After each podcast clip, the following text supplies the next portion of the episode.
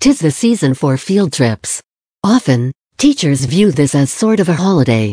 We may divvy up students among vetted parent volunteers and spend the day with only one or two of our students, looking around and enjoying the scenery.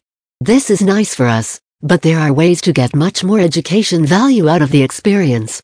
Students enjoy engagement and just the right mix of risk and challenge, so when we enhance the experiences head on a field trip, we are likely to have better student and adult behavior in public and a deeper overall learning experience for everyone. Here are some of our favorite strategies that our teaching community has used to enhance field trips. Plan ahead. When preparing for a field trip, don't stop planning with the booking, arranging payments for fees, or sending home permission slips. Extend the planning to create lessons that will be demonstrated and supported by the field trip.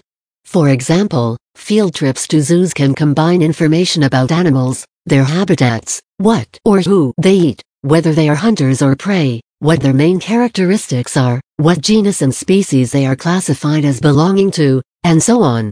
All of this information in most science standards for grades K5, the grade levels at which most zoo field trips are taken. In addition, you can also cluster math standards, measurement, data, operations, patterns, just to name a few, and address them with the field trip. You can use ELA and other languages to gather research, write about topics, and formulate questions that can be answered with the information they'll be learning. Social studies standards about geography, the economic uses of animals, ethics, and the physical and social aspects of an ecosystem can be addressed. When planning, tie as many things into the field trip as possible, and find a way to address these concepts and remind students about what they learned in the classroom as they are viewing and participating in discussions with real-life and real-world examples just feet away.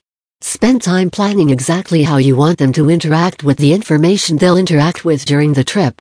Here are several of our favorite ways to do that. Scavenger hunts. Whether your location is an interactive or passive experience, you can create a scavenger hunt. Prepare students to complete the scavenger hunt by letting them know well in advance that you'll be doing one.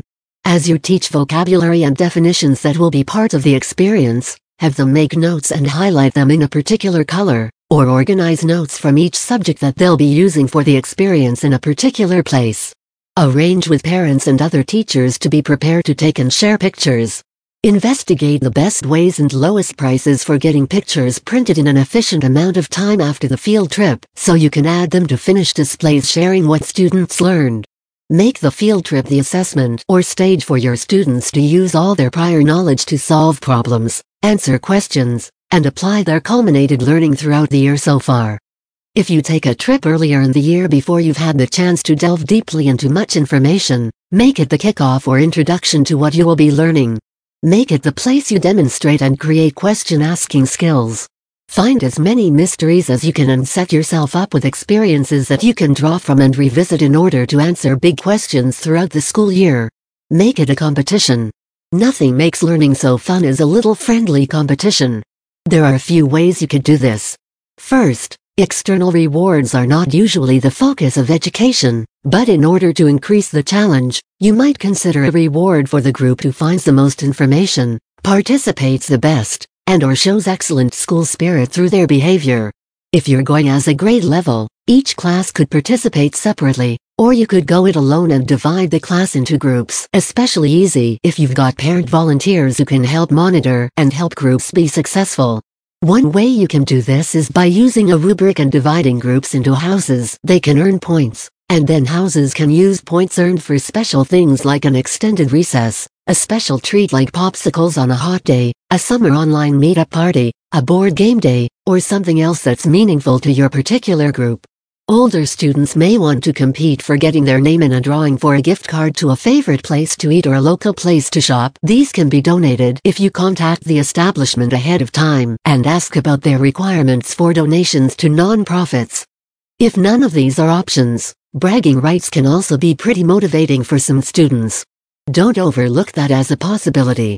Another favorite way to create some competition is to do so in the style of the television show The Amazing Race. This will take more planning and prep, as well as the participation of either parents or other volunteers who can arrive earlier at the venue, or staff that agrees to participate, but it will definitely be a field trip to remember. You can do this with any age and with any subject. Plan a set number of stations where students are required to answer questions, do an activity, participate in something, or learn and demonstrate something at each station. Once they've adequately done what the station requires, the parent or staff member from the venue will hand the clue that tells them where to go next. If you have a large group, you may consider choosing either different starting activities or placing starting activities in different physical areas so that students don't all clump up in one place, making it difficult to complete the activity and possibly blocking the flow of traffic. Other considerations are making sure that the stations won't require more time than students have at the venue. You might need to create a time limit at the end of which any students who aren't finished will be given the clue and made to go on regardless of whether they completed the task. You can always have them complete unfinished tasks back at the school. Finally, be sure you stress the importance of safety, especially if students might get overwhelmed with excitement and lose all sense of practicality. You likely know precisely which students we're referring to here.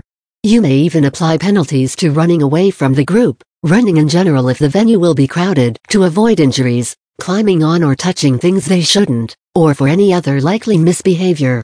You can give penalties in the form of waiting at the station, sitting and doing nothing fun for 3 to 5 minutes, before they are able to move to the next station.